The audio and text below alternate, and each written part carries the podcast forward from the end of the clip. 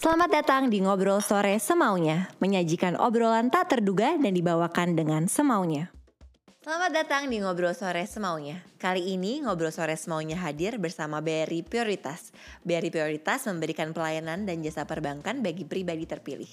BRI Prioritas tidak hanya mencakup pelayanan dan jasa perbankan secara umum, namun juga jasa konsultasi perencanaan keuangan dan investasi, asuransi, serta perencanaan dan pensiun. Dan hari ini spesial banget karena aku akan ngobrol dengan dua sosok yang sangat luar biasa. Yang pertama merupakan seorang public figure, presenter, aktor, dan juga entrepreneur Darius Sinatria. Dan satu lagi lagi ialah merupakan seorang woman leader yang sangat menginspirasi, Ibu Tina Melina, EVP Wealth Management Division BRI. Jadi yuk langsung aja kita ketemu sama bintang tamu kita hari ini.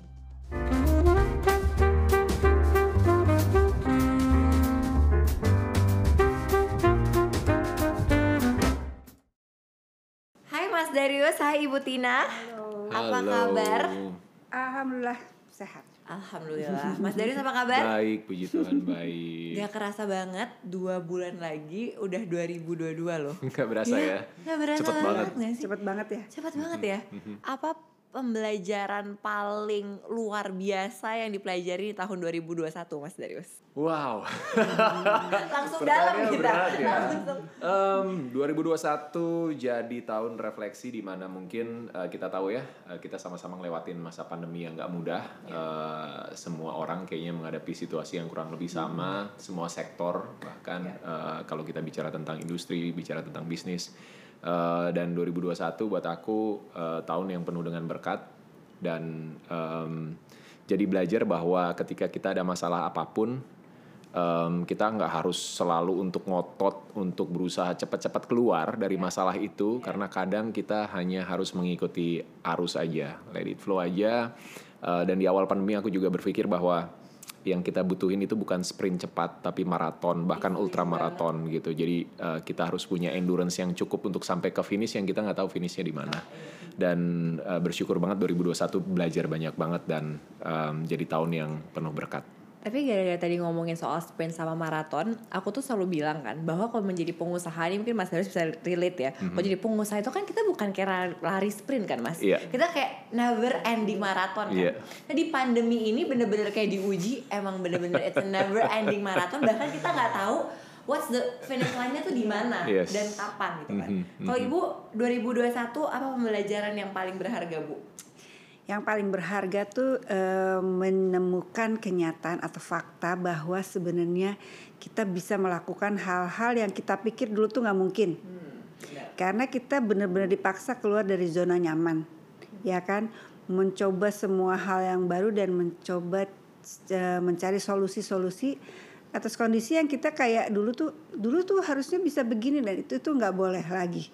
Jadi nggak bisa lagi nggak bisa. Dulu sama sekarang tuh beda. Jadi yang sekarang caranya baru. Dan ternyata tuh bisa gitu loh. Setelah kita dihadapkan dengan kondisi yang nggak pernah kebayang tuh dan kayak kita tuh berperang yang saya selalu bilang ini kayak perang tapi nggak tahu musuhnya di mana nembaknya siapa.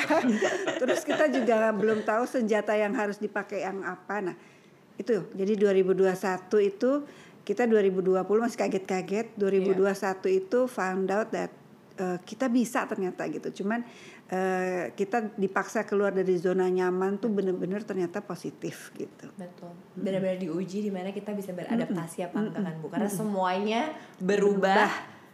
Jadi Nggak kebayang kita harus terus evolve. Oke, jadi hari ini di episode kali ini sebenarnya aku excited banget karena kita akan ngobrolin dan sharing banyak terutama soal financial planning versi generasi muda. Karena kan sekarang anak-anak muda lebih melek ya soal financial planning apalagi di masa-masa pandemi seperti sekarang gitu. Dan apalagi untuk proteksi keuangan. Tapi sebelum itu kita akan ngobrol dulu eh, Bu lebih personal sama Ibu Tina dan Mas Darius. Tapi Ibu Tina, kan katanya mulai karir di bagian wealth management hingga sekarang dipercaya menjadi executive vice president di di BRI. Bu, aku tuh selalu penasaran jadi woman leader.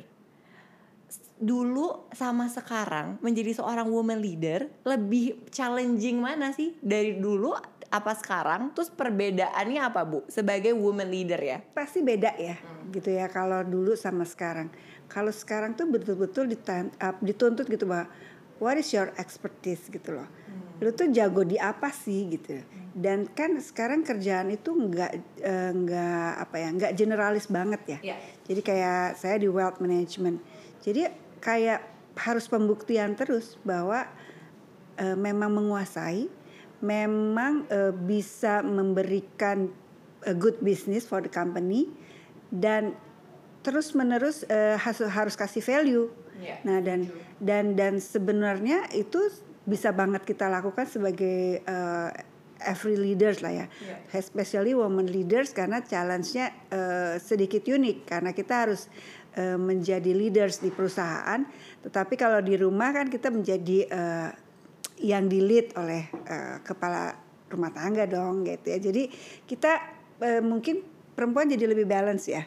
Some part kita as a leader, some part kita sebagai follower atau kita mengikuti eh, arahan di dalam rumah gitu kan. Nah, itu juga eh, sebagai keunikan sendiri dan tapi kalau kita lihat sih yang sekarang yang dituntut itu eh, when we come leader tuh harus jelas gitu. Karena yang di lead itu sekarang milenial semua gitu ya. Di tempat saya milenial semua.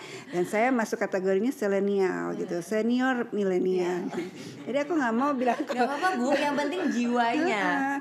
Eh, kita aku senior kalian loh ya. Kalau di kampus kan ah, kakak kelas gitu kan gitu. Jadi beda. Jadi kita ngelit mereka juga eh, harus nggak ikut-ikutan gaya mereka tapi juga eh, kita bisa masukin pemikiran-pemikiran kita dengan simple aja deh. Maunya apa? Clear yang jelas-jelas aja. Karena biar biar kami tuh atau tim bisa kerjain. Sebenarnya itu aja sih. Jadi simple tapi eh, angka-angka nyampe gitu. Gitu itu itu paling penting. Apalagi sekarang Simpel ya, generasi nggak Z nyampe. udah mau masuk lagi bu oh ya. iya iya Aku tuh selalu tertarik kalau ngomongin soal woman leader gitu ya atau woman entrepreneur karena aku juga menjalaninya kan bu sehari-hari apalagi di this male dominated industry. Waktu itu pernah kita undang Bu Sri Mulyani ke sini terus habis itu Bu Sri bilang, "Putri tahu nggak, kamu tuh langka banget. Kita tuh sebagai woman leader punya kesempatan yang sangat langka karena nggak semua orang punya opportunity sama kayak kita.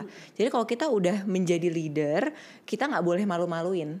Kita nggak boleh salting jadi woman leader dalam arti lo harus kayak tahu lo punya value and you can execute gitu. Jadi aku selalu semangat kalau udah ngomongin soal woman leader dan aku berharap lebih banyak lagi nantinya bermunculan woman leader apalagi di BUMN ya Bu.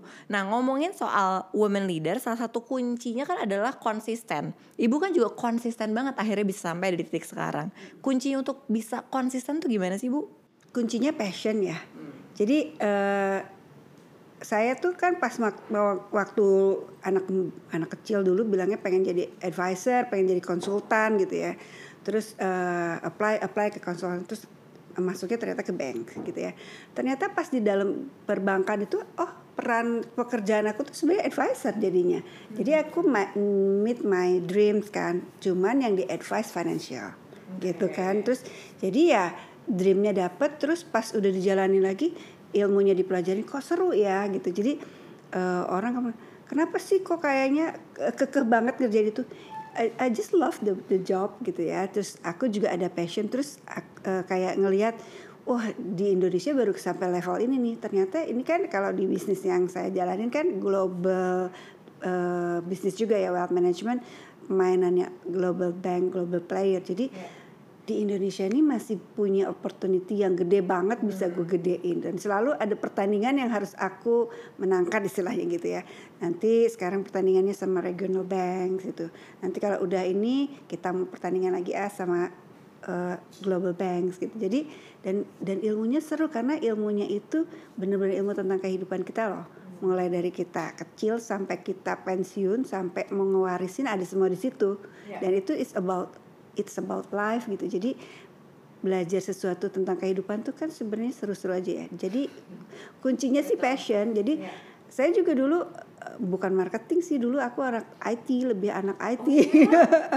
Jadi kayak kuliah dari eh, sekolah anak fisik gitu ya, terus masuk ke eh, institut ya ini ya, terus eh, scientific person terus pas masuk masuknya di joinnya di lebih di backgroundnya IT terus pas ditaruh di uh, priority banking terus aku jadiin marketing aku pernah bingung gimana ya aku jadi marketing? Aku kan biasa berhadapan dengan laptop dan komputer yang ngobrolnya sama ini gitu loh.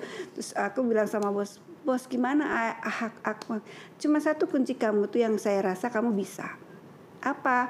Kamu tuh pendengar yang baik gitu so uh, I, uh, I drop you in the segment premium which is kliennya itu lebih seneng dideng didengerin daripada kamu ceramahin kayak gitu and you already know the system, you already know the products gitu ya. Jadi sekarang kamu aplikasikan dengan cara dengerin uh, what your customer wants gitu. Terus nanti kamu matching matchingin. Oh oke, okay. jadi uh, uh, percaya nih aku bisa percaya dan after that ya udah jalanin sampai uh, saya lihat sih uh, bidang ini cukup jang, jarang sih ya yang yeah. ngebidangin terus ya udah mungkin karena terspesialisasi dan certificationnya juga udah terus dituntut ya mau nggak mau jadi uh, sebuah profesi yang kalau di umum kali dokter kali ya hmm. jadi ada dokter umumnya udah dokter spesialisnya ya, udah nanti jadi ya. dosen ya. nanti jadi dosen ya jadi jadi passion itu penting ya penting Bu. banget nah Mas Darius kan kita tahu nih ngomongin soal passion hmm. kan um, hobinya adalah um, olahraga, olahraga, gitu kan. Bisa mm-hmm. jadi presenter olahraga. Mm-hmm. Jadi sebenarnya udah pas banget gitu kan, mengerjakan hobinya atau passionnya. Mm-hmm. Tapi apakah langsung akhirnya bisa mengerjakan passionnya? Apa tuh butuh proses dulu sih mas? Butuh journey dulu di mana? Oh ya gue tahu passion gue ini dan akhirnya gue bisa punya kerjaan yang sesuai dengan passion gue. Uh, ya, um, sebenarnya kalau beneran yang jadi passion mungkin nggak nggak exactly sama ya. Okay. karena tadinya pengennya kan jadi atletnya. Yeah. ternyata ternyata jalan hidupnya jadi jadi presenternya aja gitu ya. Uh, but anyway uh, aku setuju banget apa yang tadi uh, Putri bilang bahwa uh, apa proses yang harus kita lewatin gitu yeah. ya. Journey-nya seperti apa gitu. Karena aku start journey di olahraga mungkin dari muda banget dari kecil. Udah uh, olahraga udah main bola udah fokus dan udah punya cita-cita. Yeah dan kebetulan bukan cuma suka mainnya aja tapi suka nonton pertandingannya suka baca majalahnya. Jadi di saat teman-teman aku uh, dulu SMP misalnya mereka pulang sekolah jajan aku tuh nggak jajan buat beli majalah beli tabloid bola gitu. Dan baca gitu baca sejarahnya. Karena ternyata uh, bertahun-tahun kemudian ketika aku dapat kesempatan buat um, casting waktu itu uh, sebagai presenter olahraga waktu itu buat uh, Liga Italia Serie A uh, di akhir 90-an awal 2000-an kan Liga Italia lagi top-topnya ya. Yeah. Itu masih umur 18 kalau nggak salah. Oh. Jadi sementara orang-orang yang aku tonton yang sportcaster yang ada di TV itu mereka udah udah mature semua gitu yeah. kan lihatnya terus ini serius nih gua nih gitu masih kayak anak ingusan gitu kan beneran mau di casting gitu kan terus begitu masuk ke dalam ruangan ada kamera kursi sama meja udah ada komentator yang uh, usianya mungkin dua setengah kali lipat aku, rambutnya udah putih gitu kan, gue yang oh oke, okay. dan ternyata di depan aku ada eksekutif produser di programnya, okay. yang ternyata dia adalah seorang presenter senior juga, okay. one of my idol gitu kan, jadi kayak makin deg-degan kan. Yeah. Terus oke okay, biasanya kalau casting kan kita disiapin kalau misalnya kita main sinetron atau film dikasih skripnya Script, yeah. gitu kan atau pengenalan karakter. Ini enggak langsung suruh duduk. Oke. Okay. Namanya siapa? Uh, Darius. Umur berapa? 19. Uh, oke. Okay. Udah tahu kan caranya? Cara apa ya? Bawain acara.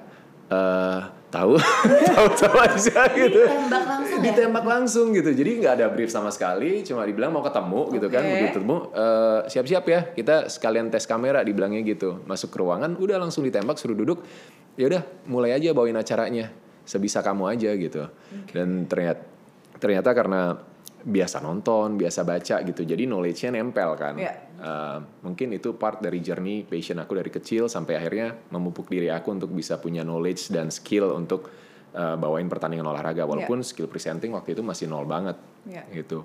Kadang ngomong di depan kamera masih gugup gitu yeah. kan. Jadi tapi anyway nggak nyangka gitu karena ternyata mereka proses casting hampir satu setengah tahun. Yeah.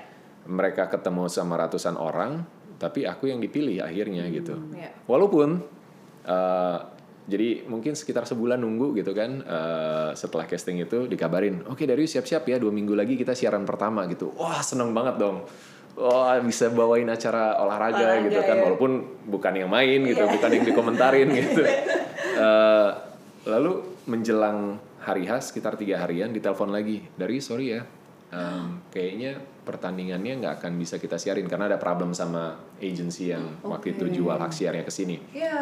Um, terus itu langsung kayak nelen es batu gitu kan. Oke.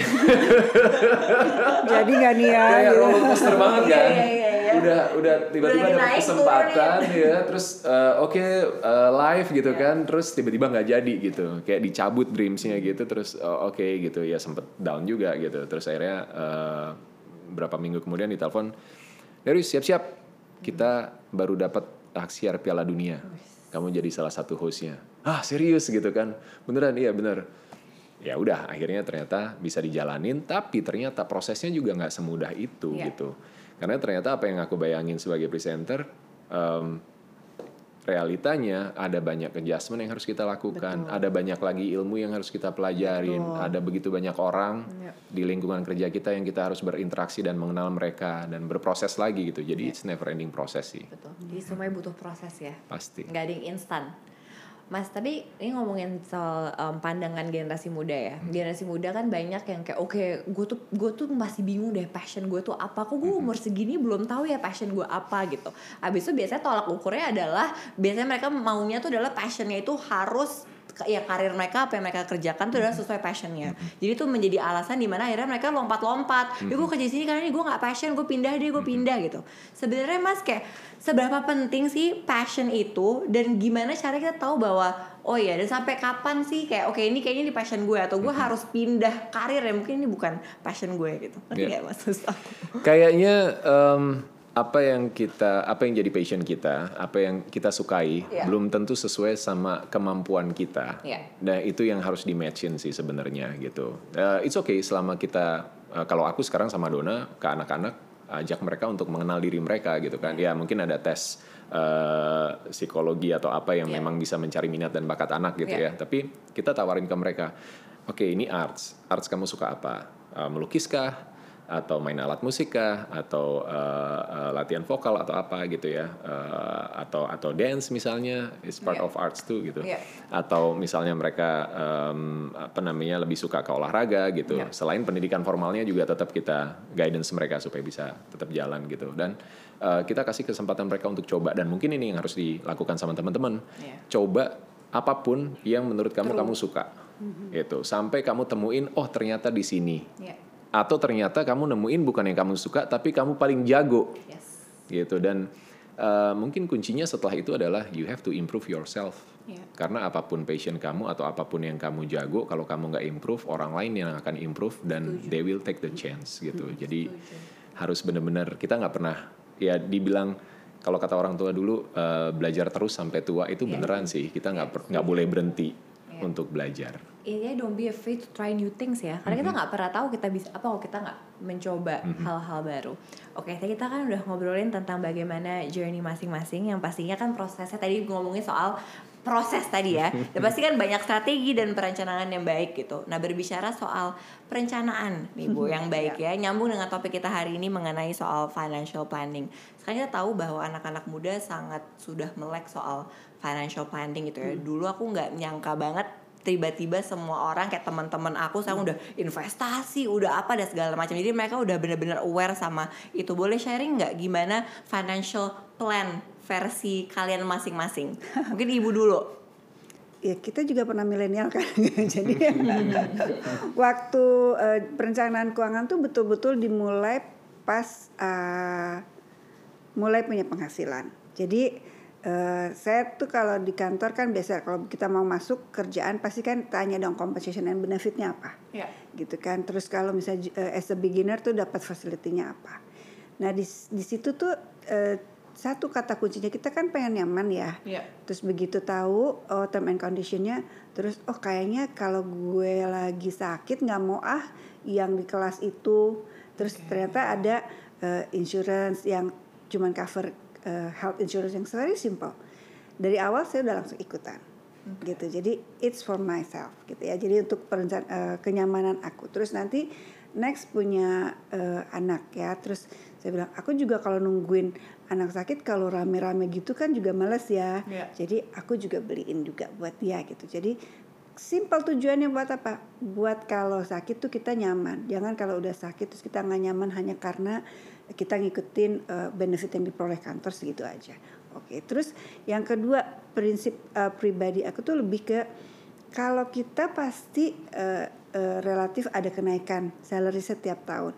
Kalau buat saya kenaikan salary itu adalah porsi untuk another uh, future investment atau okay. future needs gitu ya. Okay. Jadi bukan gaya hidupnya yang naik gitu yeah. ya, tapi harus tabunganku yang nambah. Yeah. Jadi kemarin-kemarin aku makannya kayak gini sama aja. Kenapa bulan depan begitu salary base aku naik terus jadi makannya deh? Enggak juga sih. Tapi bukan berarti kita nggak pernah tahu dan nggak pernah coba.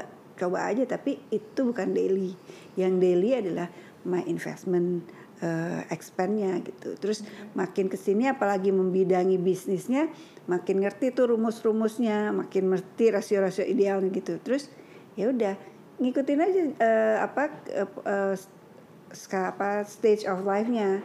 Begitu udah mulai agak gede-gede anak-anak terus udah mikir satu uh, kalau kita orang tua di Asia kan sukanya tiba-tiba beliin udah beliin rumah buat anak nanti buat anakku ini mobil ini buat anak gitu aku bilang me, kita ngobrol-ngobrol ini ya sama teman-teman arisan. Ya. Buat gue tuh bukan itu yang penting. Buat anak-anak itu pasti mereka harus cari sendiri itu nanti. Hmm. Cuman yang penting itu pas kita tua kita nggak mau aku ya terus sama nggak mau bikin mereka susah. Ya. Meaning ya kalau aku harus siap tuh eh, proteksi kesehatanku pas aku tua gitu hmm. loh. Kalau misalnya aku punya tabungan, aku harus punya siap tuh tabungan buat apa buat suster yang ya. jagain kan pasti kan akan suster yang jagain gitu ya terus kalau lebih ekstrim lagi kalau ada apa uh, rumah yang isinya seumuran gitu ya dan gaulannya sama ya aku stay di situ aja. Kenapa? Kok itu kan nggak budaya kita. Lo di situ ambulansnya lengkap. Dokter datang nggak usah gue ngantri ke rumah sakit yeah, gitu kan. yeah. terus makanannya dijaga ada dokter gizi. Why not? Tapi untuk itu aku prepare dari sekarang. Jadi pensiun plannya juga bukan pensiun plan uang pensiunnya digedein yeah, aja iya, bukan, yeah, yeah. tapi my pension plan is my health gitu ya, yeah. my lifestyle juga, yeah. terus juga yang pasti nggak mau ngerepotin anak-anak karena okay. nanti anak-anak punya family sendiri. Jadi biarkan saya tidak menjadikan mereka sebagai sandwich generation hmm, gitu loh. Yeah. So I have to prepare for uh, start now gitu. Jadi uh, kan masih lama pensiunnya. Ih justru karena masih lama jadi masih ada ruang untuk menyiapkan lebih uh, lebih uh, set secure lah yeah. gitu. Dan nggak harus langsung besar enggak gitu. Okay. Terus saya juga membiasakan ke anak-anak untuk uh, belajar ya nanti gimana pun kita Asia kadang-kadang kakak juga harus nanggung adik someday somehow I don't know kalau orang tua tiba-tiba ada kejadian resiko and you have to take care your brothers misalnya gitu hmm. nah itu kamu harus sudah siap jadi your brothers itu sekian umur sekian nanti kamu harus taking care kalau mama atau papa misalnya ada risiko kehidupan hmm. nah kayak gitu jadi dia juga diajarin oke okay, jadi you have to uh, kuliahnya pas habis gitu kamu harus kerja dan kerja itu kamu juga uh, spend for yourself first. Hmm, yep. Habis gitu uh, kamu juga ini tapi tidak boleh juga dia jadi sandwich. So jadi uh, wealth yeah. generationnya harus main. Jadi wealth generation itu kita nyiapin uh, penerus kita itu melek investasi eh melek financial lah. Yeah. gitu jadi jadi seperti itu perencanaan keuangan saya sih simple aja yeah. nggak banyak teori tapi eksekusi. Eksekusi. jadi anak-anak sekarang udah di ini ya bu, udah di ya, karena kan cuma dua jadi yang dan jaraknya jauh. Jadi oh, okay. kakaknya udah di sounding seperti itu. Kalau ya, adiknya oke okay lah gitu. Kalau Mas Darius sendiri gimana? Uh, Financial plan versi Mas Darius personal? Uh, iya, sebenarnya mungkin sama lah kayak kebanyakan ya. Kita uh, punya target uh, lifestyle kita seperti apa gitu ya. Yeah. Lalu uh, dengan pekerjaan profesi kita kan mungkin sedikit beda sama Butina ya. Sebagai profesional gitu kan ada ada captive income yang jelas gitu. Kalau kita kan PT Tempo katanya Tempo ada Tempo enggak gitu ya kalau jadwal lagi padat wah gitu oh jalan-jalan gitu ya, begitu jadwal lagi agak gitu sepi ya. mm, gitu. itu jadi sebenarnya um, itu itu kita sadari betul gitu yeah. dan cycle di dunia uh, entertainment di Indonesia itu biasanya cepet banget yeah. Ya. uh, kita berkompetisi dengan generasi baru yang lebih fresh yang lebih gila lagi skill mereka gitu dan um, mereka bisa come up dengan banyak sekali hal yang yang kita bahkan nggak kepikiran sebelumnya ya kan? Uh, dan uh, kita tahu banget aku sama Dona sadar betul itu makanya benar-benar di prepare dari awal gitu.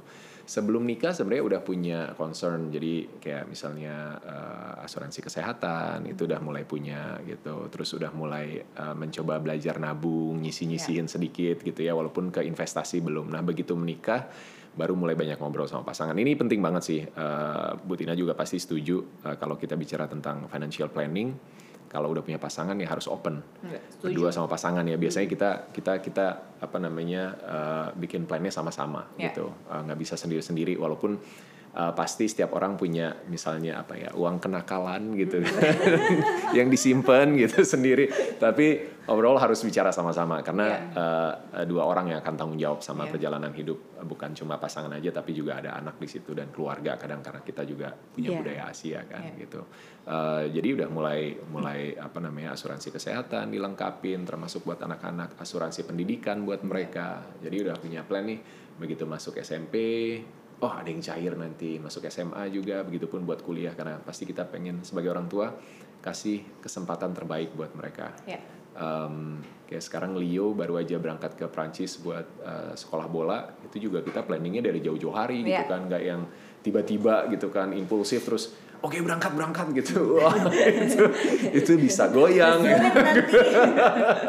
jadi semuanya harus di prepare dari awal sih dan semakin cepat kita punya kesadaran uh, semakin baik kita uh, persiapannya dan untungnya sebagai salah satu nasabah prioritasnya BRI uh, di BRI itu udah jadi apa ya buat aku udah jadi one stop financial solution Iya. jadi butuh apa pun ada di situ dan uh, feedback atau atau advice yang dikasih itu juga bagus-bagus banget buat kita belajar dan mempersiapkan keuangan kita Lengkap ya jadi ya. lengkap Mas Darius, tapi aku tadi penasaran gara-gara tadi ngomong harus diobrolin uh, apalagi soal financial planning sama pasangan ya. Waktu itu sebelum menikah, Mas Darius sama uh, Mbak Dona udah ngomongin itu dulu belum Mas sebelum menikah? Kayak buka-bukaan soal finansial. Hmm, Kepo. Iya, iya, iya. Kebetulan kita berdua masa perkenalannya nggak begitu panjang. Oke. Kita pacaran cuma kayak tiga bulanan, terus habis itu langsung decide to married gitu kan. Iya. Iya. Oh ya. Wah, harus ngobrol terpisah ini. Iya, jadi kayak sama juga, aku juga gitu. ya, tiga orang dalam satu ruangan aja punya biar experience yang jadi sama. gitu. Nggak usah kelamaan pacaran ya. jadi aja. Langsung aja kalau cocok-cocok ya. Iya. Kalau lama malah gak jadi. Jadi sebenarnya kesempatannya lebih untuk mengenal pribadi kita masing-masing. Oke. Eh, sedikit bicara tentang eh, kita mau tinggal di mana, Oke. kita mau eh, di rumah atau di apartemen kayak gitu-gitu. Tapi nggak sampai belum sampai yang detail lah gitu kan kayak eh, mungkin punya anak berapa itu udah mulai diobrolin gitu kan. Se- Jadi udah ada gambaran lah gitu. Iya. Tapi once we got married, then uh, we talk about everything gitu. We, we discuss about everything. Uh, gimana kita ngatur spending kita tiap bulan, uh, cicilan-cicilan apa aja yang harus kita ambil. Terus termasuk investasi sih. Insurance sama investasi. Nah, yang suka bandel tuh aku gitu. Dari dulu aku kayak pengen banget punya bisnis gitu. Iya. Uh, dan biasanya aku yang bandel gitu. Jadi um, misalnya uh, apa namanya bisnis pasti butuh butuh modal kan. Betul. Uh, kadang join sama teman, kadang jalan sendiri gitu. Nah biasanya aku tuh yang yang uh, oke ini ada segini kayaknya oke kita bisa mulai usaha. gitu. Boleh nggak coba jalan gitu. biasanya lebih lebih berani ngambil resiko sih Iya. gitu. Oke. Tapi semuanya terbuka dan selalu diobrolin bareng-bareng. Nah, itu penting ya Mas ya. Penting banget. Kalau nggak jadi problem nanti. Betul. Nah, kalau menurut kalian, kenapa sih penting banget untuk generasi muda memiliki financial plan sedini mungkin? Dan gimana caranya biar kita nih terhindar dari sandwich generation? Bu, Iya, gini ya, eh, kehidupan itu kan nggak semakin mudah ya. Kebutuhan juga nggak semakin sederhana ya. Iya. Godaan eh, eh, karena sosmed itu juga semakin kenceng kan. Beda kalau dulu kan orang nggak ngelihat, oh dia punya ini, oh dia punya gitu ya. Terus eh, nggak ada tuh eh, takut ketinggalan orang punya kita nggak itu tuh nggak ada gitu ya Bude. Maksudnya less deh. Nah makanya kalau dari dari muda atau dari secara dini itu penting banget karena memang kalau orang suka banyak ya taunya kok baru sekarang ya telat nih aku gitu baru baru ngerencanain sekarang sebenarnya eh, menghindari itu aja sih dan eh, informasi banyak banget, gampang banget dapatnya. Jadi setiap orang bisa merencanakan keuangannya dengan sesegera mungkin. Iya. Dia tuh udah punya eh, apa ya pilihan yang banyak, tapi anak-anak sekarang itu harus tahu profilnya tuh dikenali nah, resiko tahu-tahu ikut tren beli ini beli itu tapi ternyata dia nggak ngerti itu Iya. produk produk apa. Terus eh, yang jelasinnya juga separuh-separuh misalnya gitu. Terus dia nggak ngerti tujuannya untuk apa karena setiap orang itu udah ngerti sekarang. Besok eh, ada rencana nikah besok eh, kebutuh rumah besok mau eh, kerja lebih mudah harus ada kendaraan operasional. Gitu besok eh, having a baby terus dia sekolahnya mesti seperti apa. Kan nggak bisa hidup eh, let it flow aja deh ikut arus nggak bisa. Gitu. Artinya setiap kita memulai kehidupan you have to be responsible with your life. Dan itu juga dengan eh, cara kamu mengatur kehidupan kamu dengan lebih baik. Eh, bukan jadi pelit tapi eh, well plan aja. Iya. Mau jalan-jalan well plan ada tabungan rencananya kita mau tahun ini mau liburan ke mana ke mana. Itu juga untuk leisure aja direncanain gitu kan. Kita mau ibadah aja kan udah tahu kapan kita harus daftar dulu tabungan hajinya udah siap apa belum jatahnya berangkat. Itu pun ibadah aja ada rencana. Ba- bahkan kalau apalagi yang namanya investment protection. Dan investment protection zaman dulu sifatnya sisa kalau ada sisa baru nabung Iya. kalau sekarang ya kita harus tahu dong ilmunya Iya, bahwa harusnya disisihin. Aku selalu, selalu bilang empat itu formasi main bola empat tiga dua satu gitu. Empat buat kebutuhan sehari-hari, Iya. 30 untuk eh, hutang yang baik, KPR lah, Hmm. cicil mobil. Terus 20% itu disisihkan untuk tabungan, investasi dan proteksi.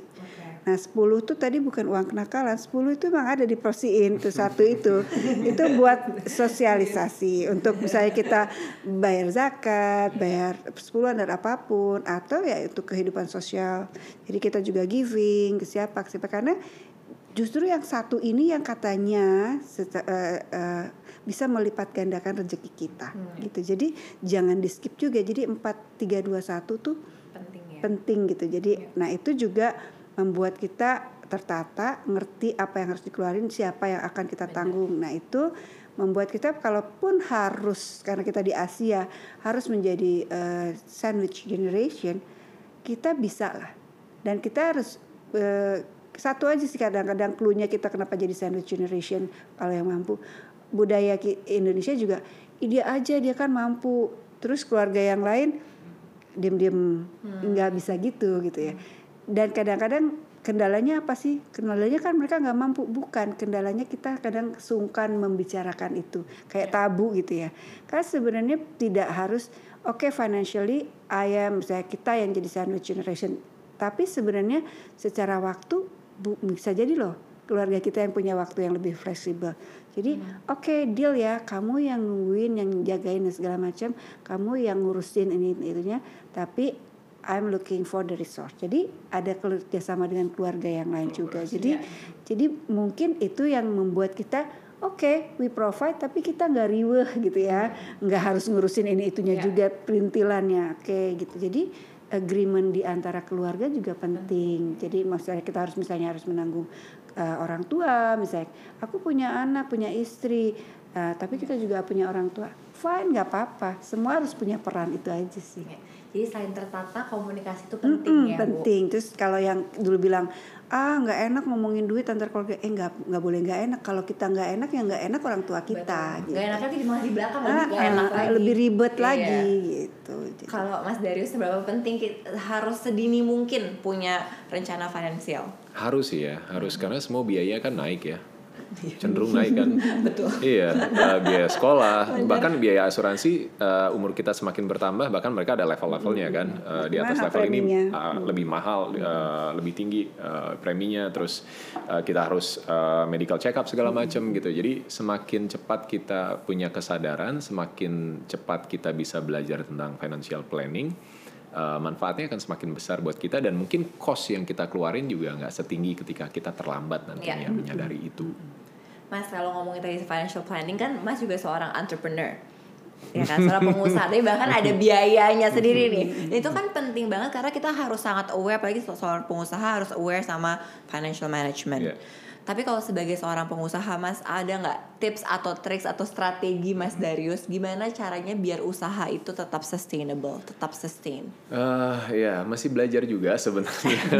Cuma mungkin eh, harus dipisahkan benar-benar ya. Ya. Eh, mana yang eh, dana yang memang eh, apa namanya bisa kita pakai untuk modal usaha kita atau bahkan kita bermitra dengan partner yang juga tepat gitu dan eh, fokus sama apa yang jadi eh, kelebihan dari usaha kita itu Ya. gitu. Jadi the itu yang unique kita- selling point ya Yes, gitu. Jadi itu yang kita kita coba eh, tawarkan ke target market kita atau ke Yeah. customer kita dan kasih service yang terbaik buat mereka gitu. Dan pastinya kita harus punya cash flow yang juga sehat. Iya, Gitu. penting Nah, itu Biar cash flow-nya sehat ya kita either kita punya capital yang cukup cukup ya uh, untuk sekian jangka waktu sesuai sama target bisnis kita atau kita benar-benar bisa uh, capai omset dan pendapatan supaya kita juga bisa punya margin profit margin gitu Betul. untuk ngembangin lagi unit usahanya gitu Iya. karena ke- us- bisnis itu nggak mungkin gitu-gitu aja harus selalu berkembang gitu kan harus selalu ada inovasi baru lagi harus ada inovasi baru juga gitu. Jadi um, dan kita selain itu ya pasti secara personal life-nya juga harus sustain juga gitu. Iya. Kalau enggak ini akan saling ganggu gitu. Betul. Bisnisnya grow tapi uh, personal life-nya problem Sulit. a problem juga gitu. Campur. Mas kalau sebagai seorang pengusaha value apa sih yang Mas Darius selalu pegang Sebenarnya ada banyak ya, Hmm. ada banyak banget value-nya. Tapi uh, buat aku uh, kita bisnis uh, itu harus punya uh, apa namanya uh, integrity ya. Ya. integrity karena uh, mungkin kalau bicara tadi leadership Bu Tina bilang bagus banget tuh uh, orang-orang yang di bawah kita yang bekerja sama kita. Bukan bekerja untuk kita tapi bekerja sama kita. Mereka harus tahu ini mau ke mana mau ngapain Betul. gitu. Harus jelas banget directionnya. Ya. Uh, dan kalau kita nggak bisa nunjukin integrity mereka juga nggak akan sepenuh hati gitu. Uh, ngebangun loyalitas itu kan juga nggak mudah ya, Ya. Ya, di dalam uh, dan kita tahulah dunia bisnis se- seberat apa kita harus memanage orang. Kadang uh, kadang kita ada di di titik yang bukannya kita yang yang yang selalu bisa istilahnya dibantu me- apa namanya mendapatkan uh, support dari bawah tapi kadang kita yang harus giving support ke mereka gitu supaya mereka bisa kasih yang terbaik dari apa yang mereka punya gitu dan Iya.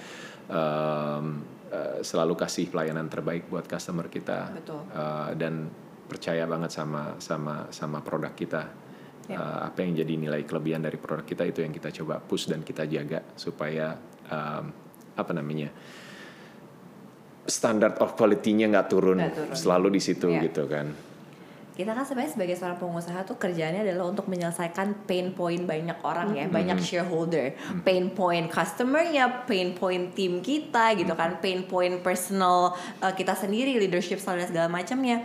Nah sama kalau pengusaha itu kan juga suka up and down. Kita juga nggak tahu kadang-kadang bisa profitable di bulan ini, sebulan depan tiba-tiba sepi kliennya dan segala macamnya. Proteksi financial apa yang disiapkan untuk resiko-resiko seperti itu? Aduh, kalau ngomongin itu tergantung bisnisnya lagi Iya. sih. Pasti tiap bisnis pasti Beda-beda. Iya. Pasti tiap bisnis beda-beda.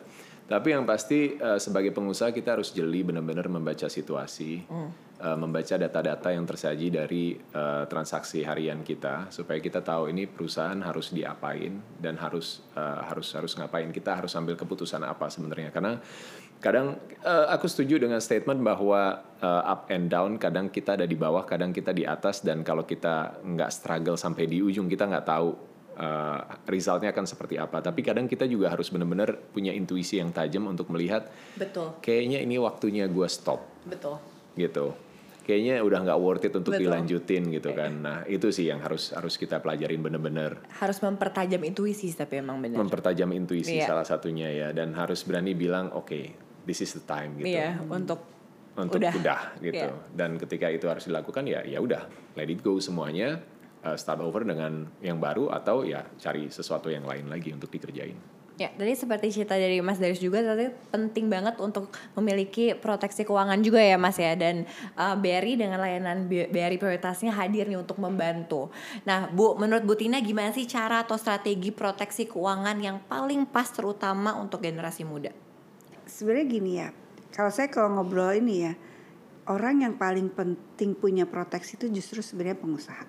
Ya, Kenapa? Kalau employee kayak kita itu masih ada andalan lah sedikit walaupun maksudnya udah pasti compensation and benefit itu pasti ada ada proteksi di situ. Tapi yang paling penting justru pengusaha. Kenapa?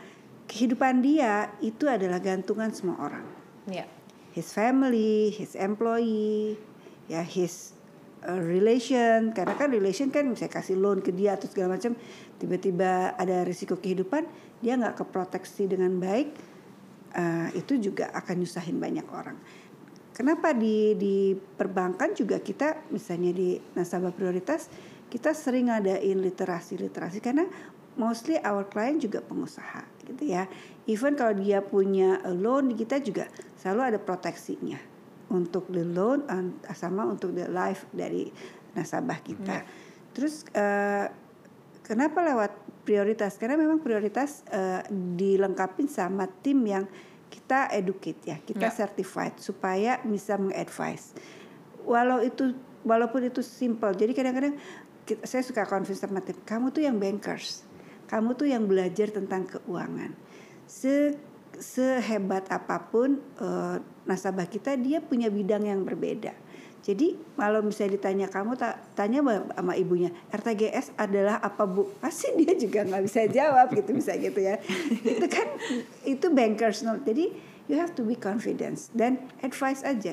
Sebenarnya diminta sama nasabah advice yang gimana bu? Canggih banget enggak. Sebenarnya they just need a simple solution. Oke. Kan aku mau berbanking tapi nggak mau ribet dong apalagi sekarang gitu ya. So we have to give them solusi. Nah itu yang membuat kita eh, eh, apa namanya bisa memiliki peran lah untuk penataan keuangannya. Nah milenial milenial perlu memproteksi. Ya. Misalnya apa sih emang proteksi itu identik selalu dengan insurance? Enggak juga. Saya pengusaha tadi. Kita lakukan financial check up deh yang simple. Ada dana daruratnya enggak? Ya. Kita harus punya dana darurat. Dana darurat buat apa? Kita jelasin. Terus seberapa banyak dana daruratnya? Berkeluarga atau masih single? Itu beda. Ya. Gitu. Terus ada formulanya. Kita sharing. Oh, kalau berkeluarga idealnya segini aja. Dan daruratnya segaji gue masih enggak. Biaya hidupnya berapa setiap bulan? Sekian. Nah, kalau berkeluarga 12 kali dari biaya hidup itu siapin ya. Itu dana darurat. Ya. Habis gitu, aku nggak punya dana darurat gimana? Oke, ambil polis misalnya.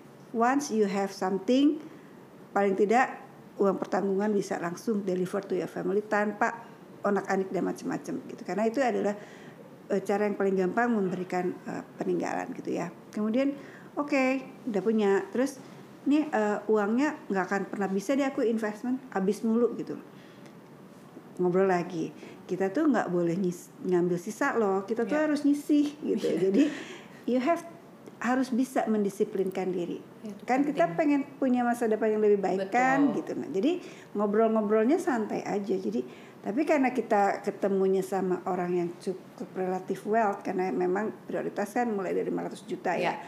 cashnya berarti kan dia punya aset lain yang fixnya dan itu kan kita memanage their wealth jadi Yes. lebih ke oke ngobrol-ngobrolnya Pak your wealth is going to uh, kita tumbuhkan yuk gitu Ya.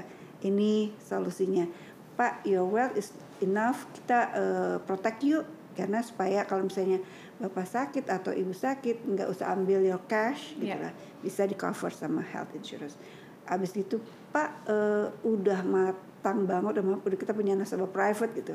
Sering banget tuh keluarga berantem hanya karena harta gitu kan. Yuk kita manage yuk uh, estate planningnya Ya. gitu. Jadi untuk anak ini ini ini kita bisa leverage your asset untuk menjadi estate planning. Ya. gini gini. Jadi mulai dari yang sederhana mentumbuhkan terus kita protect terus kita eh, eh, di- apa teruskan ke Iya. generasi penerusnya. Itu kan sebenarnya kita cerita ya. Betul. kayak nggak susah banget ya kayak financial planning berat banget enggak emang yang berat kita aja yang belajarnya. Karena itu sertifikasi terus gitu ya. Jadi kan aku harus sertifikasi terus gitu. Cuman yang paling tan- eh, challenging dalam mendeliver ini adalah how we deliver this Iya. knowledge dengan cara yang simple Betul. nasabahnya juga kamu nggak ngajarin gue kan enggak Nasabah juga Pak." nyaman Gitu. ya, jadi makanya kenapa eh, kata kunci ya saya dulu itu bilang kamu harus sering ngedengerin Iya. karena dari situ kamu tahu sebenarnya kebutuhan nasabah A B C itu beda-beda. Jadi sangat personalized ya Bu, sangat Personal. personal banget apalagi Iya, ngomongin soal iya. financial planning ya. Bu, kan dulu namanya personal banking but- dulu. oh iya ya benar-benar jadi emang banking, terus wealth management, Iya. Gitu. Jadi emang benar-benar very personalized. Putih kan BRI Prioritas ini kan memang terkenal dengan pelayanan yang terbaik lah dan eksklusif gitu kan. Dan ini benefitnya untuk beberapa nasabah yang terpilih saja gitu.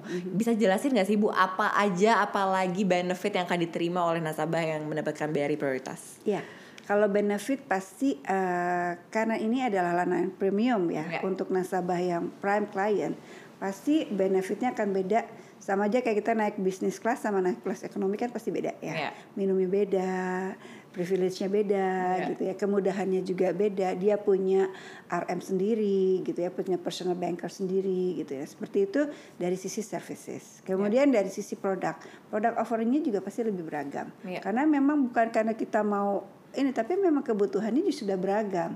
Oke. Tadi kan kita memanage the wealth gitu ya. How to how can we manage the wealth kalau kita nggak punya menu? Misalnya kita ke restoran sama-sama nyediain eh, ayam misalnya. Tapi kalau ayam di restoran yang prime itu ayamnya wah ditata dengan cantik gitu kan ya. Rasanya ada lima rasa Iya. dengan ya seperti itu. Tapi sama ayam juga gitu loh Iya.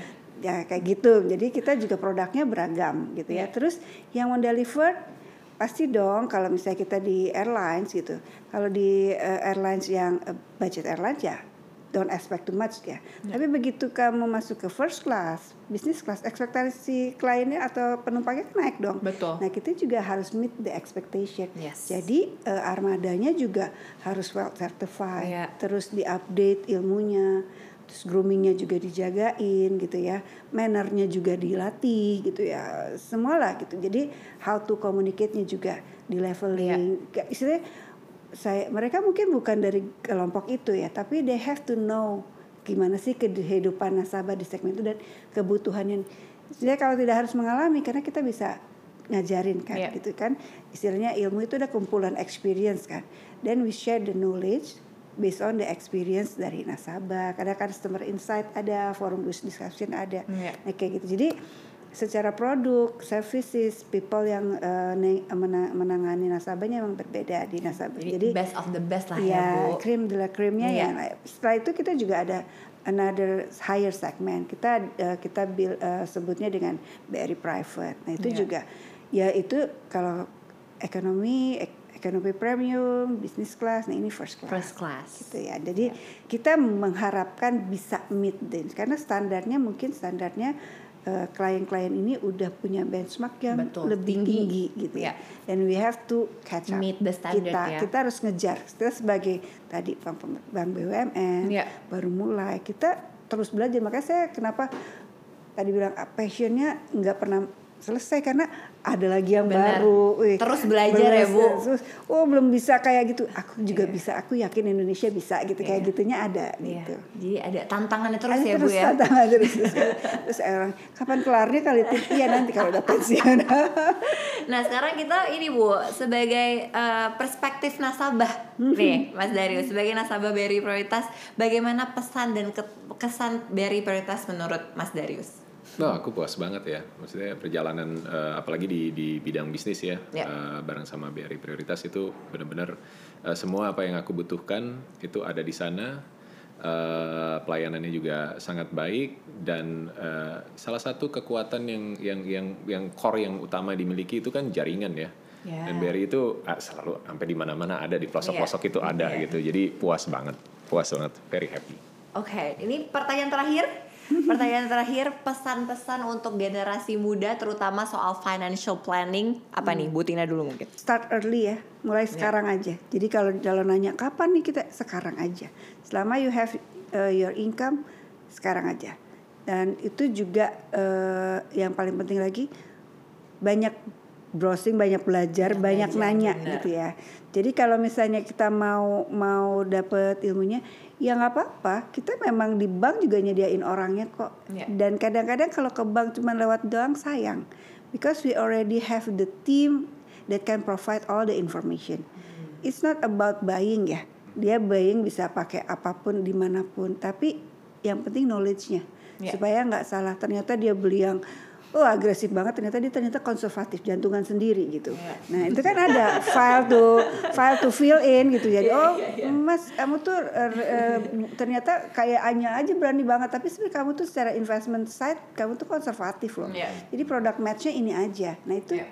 datang aja ke bank ngobrol aja terus kita juga bisa chatting kayak gitu terus ya mulai sejak awal belajar terus mencoba tuh jangan nanti nanti Iya. jangan depending gitu loh karena you have eh, tanggung jawab akan yang semakin besar jadi start now jangan depending belajar aja yang banyak dan cari eh, partner atau bank atau siapa pun yang knowledgeable Berarti sedini mungkin ya Bu. sedini mungkin Tapi Bu Dina sedini mungkin tuh umur berapa sih sebenarnya pasnya? Sebenarnya kalau kita sudah punya penghasilan, nggak harus artinya kita sudah bekerja ya. Iya. Misalnya tadi sudah bisa jadi presenter di 19 tahun kan belum tentu dia pegawai kantoran kan. Iya. Orang mikirnya udah tamat kuliah umur 20-an lah baru umur 20-an enggak. Iya. Pada saat kita misalnya bahkan masih kecil udah jadi Selebgram. apa pun selegram gitu ya.